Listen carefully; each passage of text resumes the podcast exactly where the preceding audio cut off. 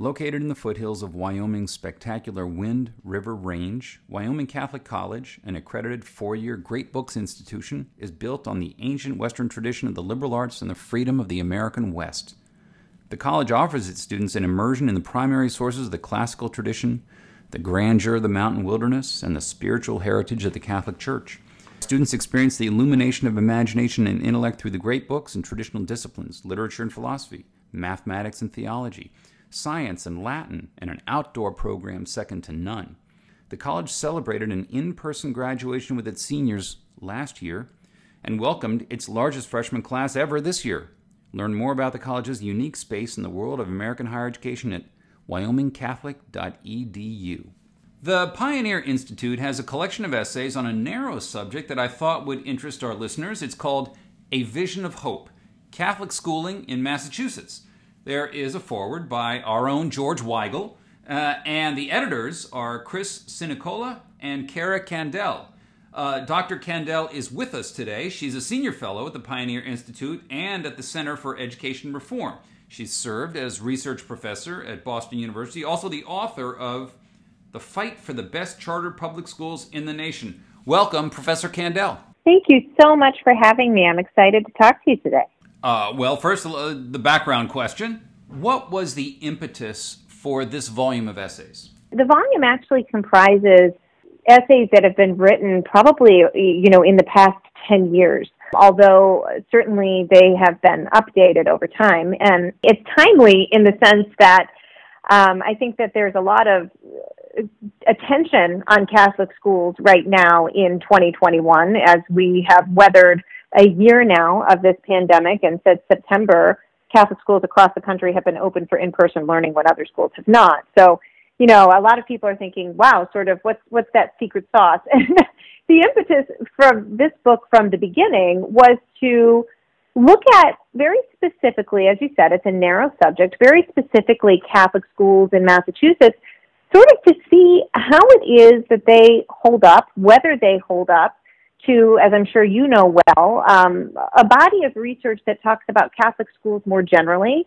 and their strong academic outcomes and the strong academic outcomes that they produce specifically for economically disadvantaged children, children from diverse backgrounds, um, you know, especially in urban centers. So that that's sort of what's really at the crux of it is getting at like, are Catholic schools in Massachusetts do they represent this body of research that points out, really, quite frankly, how great Catholic schools in general are, especially those in urban centers and they close achievement gaps and such.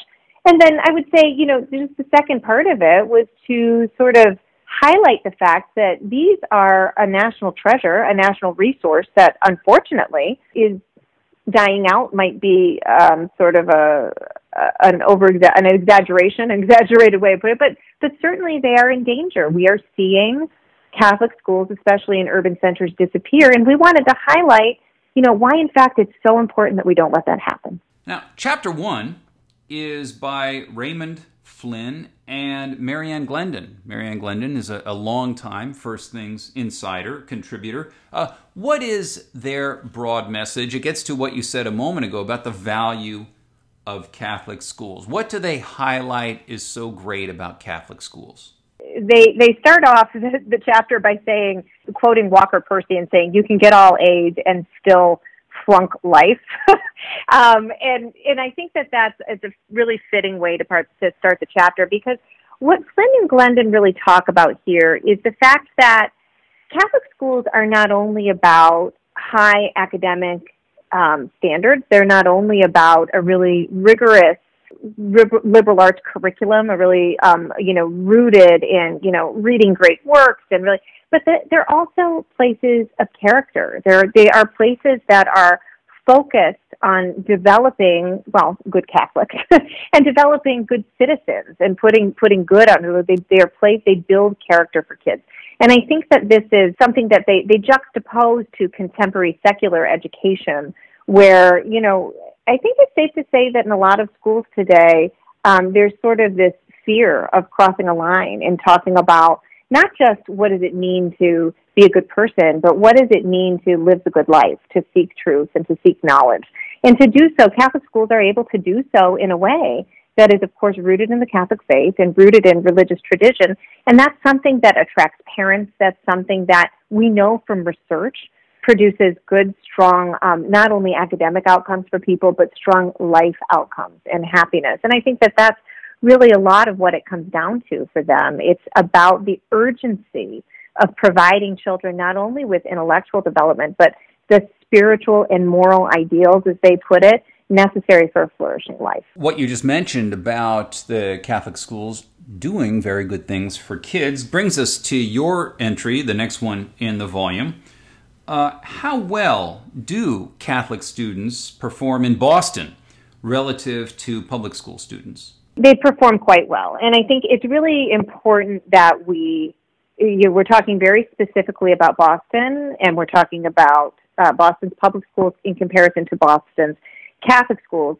And the importance here is that they tend to serve the same types of students. So you'll always hear these arguments, whether it's between charter schools and the public school and the district schools or Catholic schools and the district schools. Well, there must be some sort of selection bias there. There must be some sort of the parents who are able to get into these schools have more money or they have more social capital. Well, I was going to say that they, they, they do better because these are all rich kids with private tutors, right? Yeah, absolutely not. So, you know, the reason that we make this comparison, the, the district schools to the Catholic schools, is because the Catholic schools tend to serve a, the same types of students, meaning same economic background, same racial background as, as the district schools with very, very slight variation. And as we can talk about in a moment, the way in which they do that is by not only keeping tuition low, but even in many cases, if a family can't afford a tuition, many Catholic schools are figuring out a way, in you know, with the help of philanthropists, with Catholic school foundations and others, to help children access a Catholic education, help families access a Catholic education, sometimes with no money at all.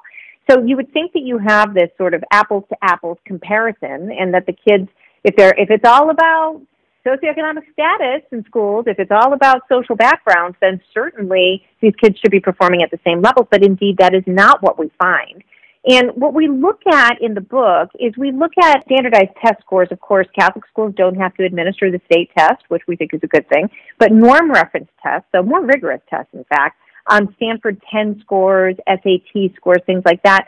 And the fact of the matter is, is that Archdiocese of Boston schools outperform the Boston public schools um, on every measure, and that's held true for for quite a long time. And so, and I might add that this isn't even looking at things. This is just straight up looking at test scores. We know that college going rates are better. We know that graduation rates are better in the Catholic schools, and that doesn't even begin to capture what we might call some of the soft outcomes. So, like, what do people go on to do in life? Do they go on to be happy, fulfilled people? And we have qualitative data out of Notre Dame and other places that reports that Catholic schools have an advantage in this way as well with their graduates. What happened to the Catholic schools in the 60s and 70s? The Catholic schools in the 60s and 70s, as, as those uh, who might have attended, like my own parents did Catholic schools in the 60s, and others know that this was a time of great transition in the Catholic Church. And since that time, you know, Catholic schools used to be um, run by, by priests and nuns. And since that time, um, there's been a huge transition over to the laity. So lay people are now the majority of teachers, many in many cases even administrator, administrators in Catholic schools. And what that's meant is a huge shift in the financial model because, um, you know, uh, people who worked for the church and had dedicated their lives for the church weren't commanding a salary. they were affiliated with a parish and the parish would support them. But you know, we, we've transitioned to a model where we have to pay teachers, we have to pay administrators. Um, in many cases, uh, with with Catholic churches, parishes closing, um, there are different facilities costs borne. So, in short, what's happened is that the the cost of Catholic education has risen. And at the same time, the Catholic Church as an entity is so committed to education all over the world, I should say, and so committed to, you know, spreading education through Catholic schooling that you've got quite a conundrum because you've got this rising cost of what it takes to educate kids, to, to keep buildings open, to pay teachers and administrators, yet this commitment to serving all comers. So, as I mentioned before, folks who can't afford the cost of a Catholic education are still welcomed into our Catholic schools. Therefore, far too many of our Catholic schools have been operating at budget deficits for a very long time and or just completely reliant upon philanthropy to survive. And I just I don't just mean philanthropy through the collection plate at church, but philanthropy through the good of, you know, um, foundations and those who have graduated from Catholic schools. And so it's um, it to be utterly transparent, it is a rough financial model. it has unfortunately led to, to the closures of just thousands of Catholic schools over the years.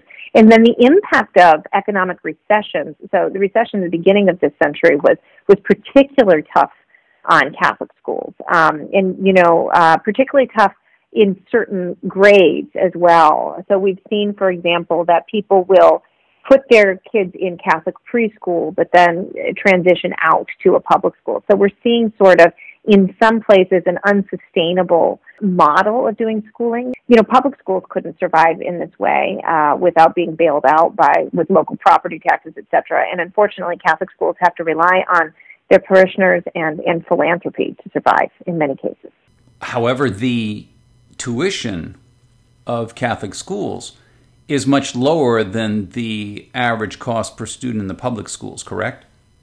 Oh, so much lower. So, so much lower. Well, actually, what, what are the numbers in, in Massachusetts or maybe in Boston? So, the numbers in Boston, I have to um, go back to this chapter that I write, that I revised quite some time ago, but let's just put it at sort of an average in yeah.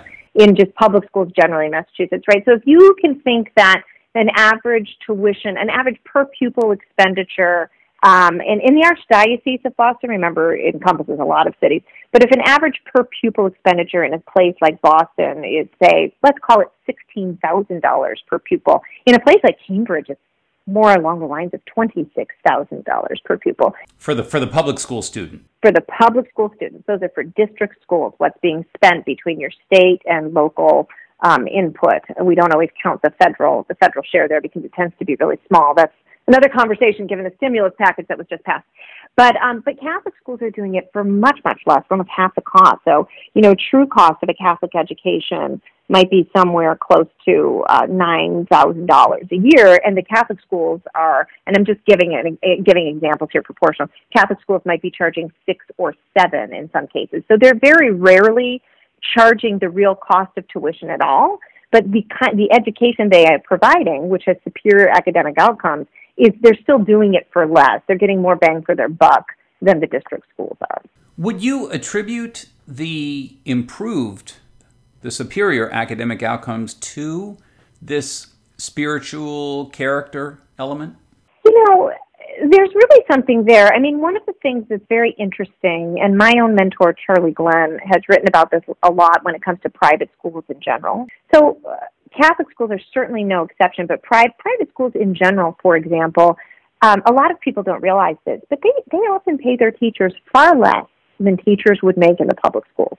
So let's put it this way. I think right now, as we sit here in 2021, and I'm I'm going to guess because I haven't looked at the updated data, that the average salary in a place like Boston Public Schools is probably north of about $90,000 per year. That's the average, right? So they have high starting salaries, and then if you stay in the system a long time, you're making a pretty generous salary, and certainly far more than most people think teachers make.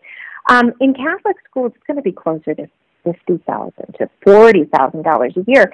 But interestingly, people stay. it's not to say they never leave, but they stay and they stay in this environment when, when you when you conduct research on this qualitative research, you know, people say, I am things like I am dedicated to the mission of this school. I am I am a devout Catholic and this is what is important to me. I am dedicated to teaching in the Catholic faith, in the Catholic tradition and, and to these ideals about what it means to be a flourishing human being. And so that certainly does have something to do with it. And I think as well, if we think about just sort of for those of us who might have gone to Catholic schools, um, I myself did not. I am a product of, of regular old district schools in Canton, Michigan, but my parents went to, and I have observed in my research many, many Catholic schools. There's something to be said for, I wouldn't characterize all Catholic schools as sort of old fashioned as people think about it, but, but there's something to be said for a more traditional approach, right? And so Catholic schools teach to a high standard and they expect everybody to reach it. That doesn't mean that they're not differentiating instruction to help children along it, it, who, who need extra help or something like that. But the model itself is in many ways, it sort of has less embellishment, right? And, and for whatever reason, that works, and it specifically works for kids who, um, who tend to come to school with the most need, with the biggest academic gaps. Catholic schools close achievement gaps. So I think it, it goes both to the culture of Catholic schooling, the people who are committed to teaching in Catholic schools and what they bring to the work, as well as to sort of just how these schools are organized. It's about getting down to work, getting down to brass tacks, and getting it done for kids. Would school choice plans help Catholic schools, not just charter schools? School choice plans is is not even about would. Um, they in fact do help Catholic schools.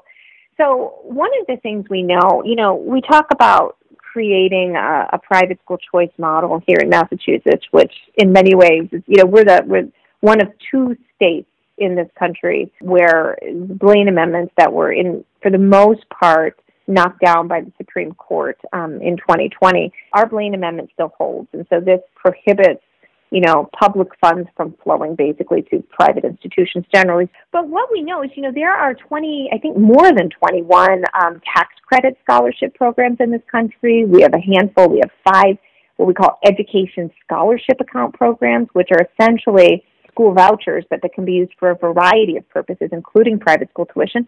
And then, of course, we have voucher programs in places like Milwaukee and Cleveland and Florida and North Carolina. And what we know is that Catholic schools are largely the beneficiaries of these programs. And that's because in many cases, they make up the largest share of private schools, not only that are available to parents, but that parents want, right? Um, and so, where these um, private school choice programs do exist, whether it's a tax credit or a voucher, yes, Catholic schools are largely the beneficiaries.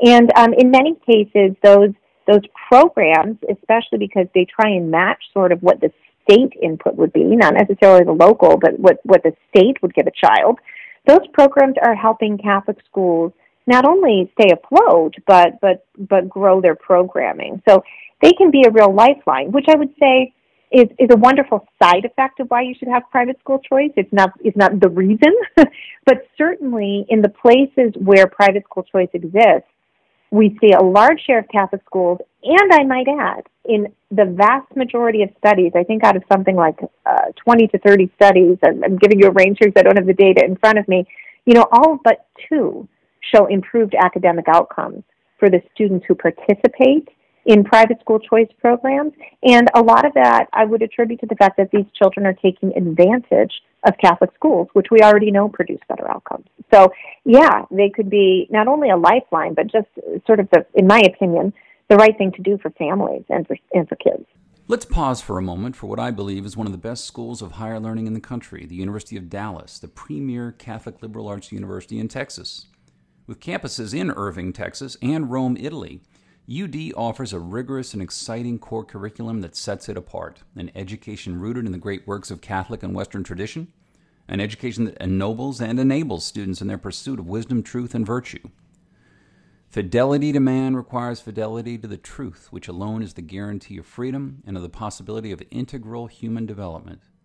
Those are the words of Pope Benedict, quoted at the University of Dallas, and guiding educators in all the departments of the university, Undergraduate, graduate, and certificate programs are available. Start your college odyssey at the University of Dallas today. Go to udallas.edu to learn more. Boston is such a strong Catholic city. Uh, is general sentiment in the state of Massachusetts strongly in favor of Catholic schooling, or do you see a tapering off? Oh, um, it's really interesting. I think that you know, I, I was I thought you were going to ask me is sentiment generally in favor of supporting Catholic schooling, meaning financially or helping them thrive. And I would think that I would my answer would be that I think Boston as a community certainly recognizes the value of Catholic schooling. And that's not just because Boston has, you know, for for a long time been known as a city full of Catholics. But when you look at, a, at the makeup of Boston's Catholic schools, in fact, many, many non Catholics choose to use the Catholic schools. That's an interesting feature of Catholic schooling everywhere, but very specifically in Boston. So if you walk into, for example, Cathedral High School in Boston, you're going to encounter an incredibly diverse student body and diverse in all ways, diverse in terms of religious tradition and faith, diverse in terms of socioeconomic background, diverse in terms of race, ethnicity, right? And I think that's because, well, I know that's because parents tell us that when they're looking for an alternative to secular education, even if they are not themselves practicing Catholics, they recognize value in giving their children an education that is rooted in faith. And for them, an education that is rooted in a Catholic tradition, you know, jives for the most part with what it is they, they want their children to be as they grow. So I think that there is support for Catholic education in Boston and in, Mass- in Massachusetts more generally. Unfortunately, that support in the Commonwealth of Massachusetts, which is a very um, uh, which is a heavily unionized state and where our teachers unions wield a lot of influence and our teachers unions are very opposed nationally to any sort of private school choice what that translates into is support for Catholic schools, but not necessarily support for the reforms that would help Catholic schools to um, recover some financial stability. You brought up the, the volume brings up an interesting issue regarding special ed. And a lot of people don't realize just what a huge factor special education is in, in funding and in education law at, at this point. And the implication is the state of edu- the state of Massachusetts is actually blocking special ed in Catholic schools. Is that correct? Yeah, absolutely. Um, they're they're trying to amend it. Um, you know that there have been findings that the, that the state is in violation of not providing students with um, with the funding that they are due under IDEA, the Individual Disabilities Individuals Disabilities Education Act. So, what a lot of people don't know is special education in this country is, in fact, the largest, the original voucher program. so, what you know, what that means is that if you have a student with a need that cannot be met in the setting to which they are assigned, that cannot be met in the district setting, that that student under law, under federal law, is entitled to a free and appropriate placement. So that student is entitled to an education that meets their needs. And if a district can't provide that, then the district has to pay for that, even if it means in the private school setting. And so Massachusetts, and unfortunately the Commonwealth is not alone in this, has been blocking those funds from going to uh, to faith-based schools for some time, a misinterpretation of federal law. They're cited by the Federal Department of Education for this violation. Are, are the are the teachers are the teachers unions behind that blocking? It's hard to say. that It's hard to pin it just on the teachers unions, but absolutely, uh, teachers unions across the country will do almost anything to prevent money flowing from anywhere except to their unions and to the public school systems. But I think that it's not um, just the teachers unions. It's a bureaucratic exercise in it, it, it's a bias against faith-based schools very generally speaking. And you know, in Massachusetts, as I said, we have a very strong what is called a Blaine, what is referred to as a Blaine Amendment, um, an anti-aid amendment. And um, this often gets confused with what children and families are entitled to under federal law. And so I, I don't think it can be entirely pinned on the teachers unions, but certainly they, they play a supporting role and this is something that um, that is not going away. It's been highlighted not only in the Commonwealth of Massachusetts but in other states across the country. And I'm glad that it's something the authors um, of this chapter highlight for us because it's incredibly important. And it's it's incredibly important, I might add, for parents to understand their rights and be educated about this because it's the parents that are able to to bring this to the attention of, of lawmakers and to the Federal Department of Education. Did the Massachusetts Catholic schools adopt Common Core math and English? When I was writing the first of the standards for this book, um, there was a move for the Catholic schools not necessarily to adopt Common Core standards, but to align themselves with the Common Core. Now, as you know, um, you know, Catholic schools are very diverse in terms of governance structures, so they can essentially operate as they please. Um, the Archdiocese of Boston was was making uh, what I thought, quite frankly, personally, was um, an ill-informed move to to align themselves with the Common Core standards, and ultimately many schools did not. And um, it's not that's not a knock against Common Core. That's not what I'm saying at all. But one of the things that we highlight in this book is that if Catholic schools have one thing, they have many things that differentiate them, right? But the primary thing that differentiates Catholic schools from their public school counterparts is that they're Catholic. they're Catholic. They have been delivering this very high quality brand of Catholic education for centuries. And um, in, in this country, you know, and in this city for um, a um, hundred years plus. And this is something that they need to continue to do in order to differentiate themselves. And, you know, one of the things that I um, always like to say is if I'm going to choose to pay any sort of tuition to a private school, but especially a Catholic school, why would I want the same curriculum that's being taught in the school down the street that's that I'm already paying property taxes to, right? I'm looking for something different. And I think at the end of the day, many, many Catholic schools across the country heard that. So some of them might have standards that look similar to the Common Core, but by and large, in fact, Common Core across this country, um, not many states that adopted it in the first place are, are even practicing it right now. Yeah, you know, uh, uh, my well, my son's Catholic school. He's in he's doing he's in geometry right now, and it's Common Core math. It's terrible. Mm-hmm. It, it's just terrible. Oh. I'm, I'm speaking. I, I I actually worked on the Common Core English, the mm-hmm. literature standards mm-hmm. in in high school. That I think came up with some good some good literary historical standards that most most of the schools ignored. that, that did adopt yeah. Common Core and actually did a did a report for Pioneer on mm-hmm. on, on I remember. Common Core English. But one thing that you one of your contributors highlights is Catholic schools should not try to align themselves with the public schools. They will lose their distinctiveness. They will not look like a, a reasonable option to a lot of a lot of parents. Have they over have many schools made that mistake? Catholic schools of just trying to mimic the public schools too much. Yes, absolutely. But I would say that they probably make that mistake less in terms of curriculum and more in terms of erring on the side of just not being Catholic, right? I mean, I mean, so you can walk into a lot of Catholic schools these days and not necessarily feel anything Catholic about them. And I think that, you know, as I said before, even non Catholic parents who choose Catholic schools know what it is they are choosing.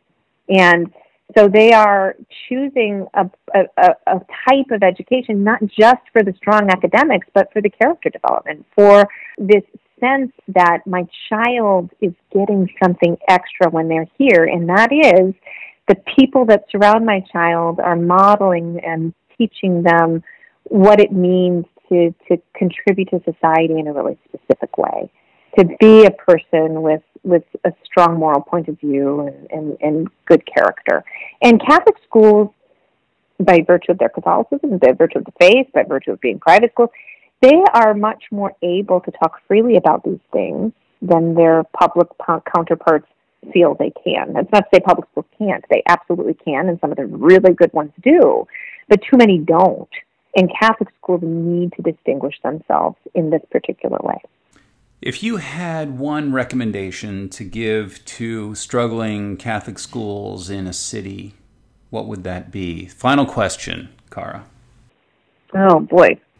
And, and we're and we're we're writing this in stone, and we're going to disseminate to schools all across the country. So please measure your words well, carefully. I think that it goes right back to what I was just saying. And I think that that final piece of advice is know who you are, right? So you have a distinct proposition on the table, a distinct proposition to offer parents. And time has proven that that parents want that, that families want that. I mean, if you look at you know, a lot of we've lost a lot of Catholic schools to this pandemic, unfortunately. But it wasn't because parents were washing their hands of Catholic schools. It was, in fact, most of the schools that closed closed at the end of last spring, at the end of spring 2020, um, because parents simply couldn't make those final tuition payments, right? And then the ones that were able to remain open remained open. Many have managed to remain open throughout the school year for in-person learning, and you know they've done. They have approached the, their their very survival throughout this pandemic in a way that says we know who we are. This is what we have to offer you. We're going to offer you um, a safe, high quality education, and we are committed to your kids. And so I think that that's my piece of advice: is know what it is you offer, and continue to give it. And I think that at the end of the day, parents and families will rally around our Catholic schools. Cara Candal, thank you for joining us. The book is called A Vision of Hope Catholic Schooling in Massachusetts. Thank you. Thank you so much. And thank you for listening to our conversation, which has been supported by Wyoming Catholic College, which combines great books, the Catholic tradition, and the great outdoors of the American West into an extraordinary education. Go to wyomingcatholic.edu or contact the admissions office at 877 332 2930.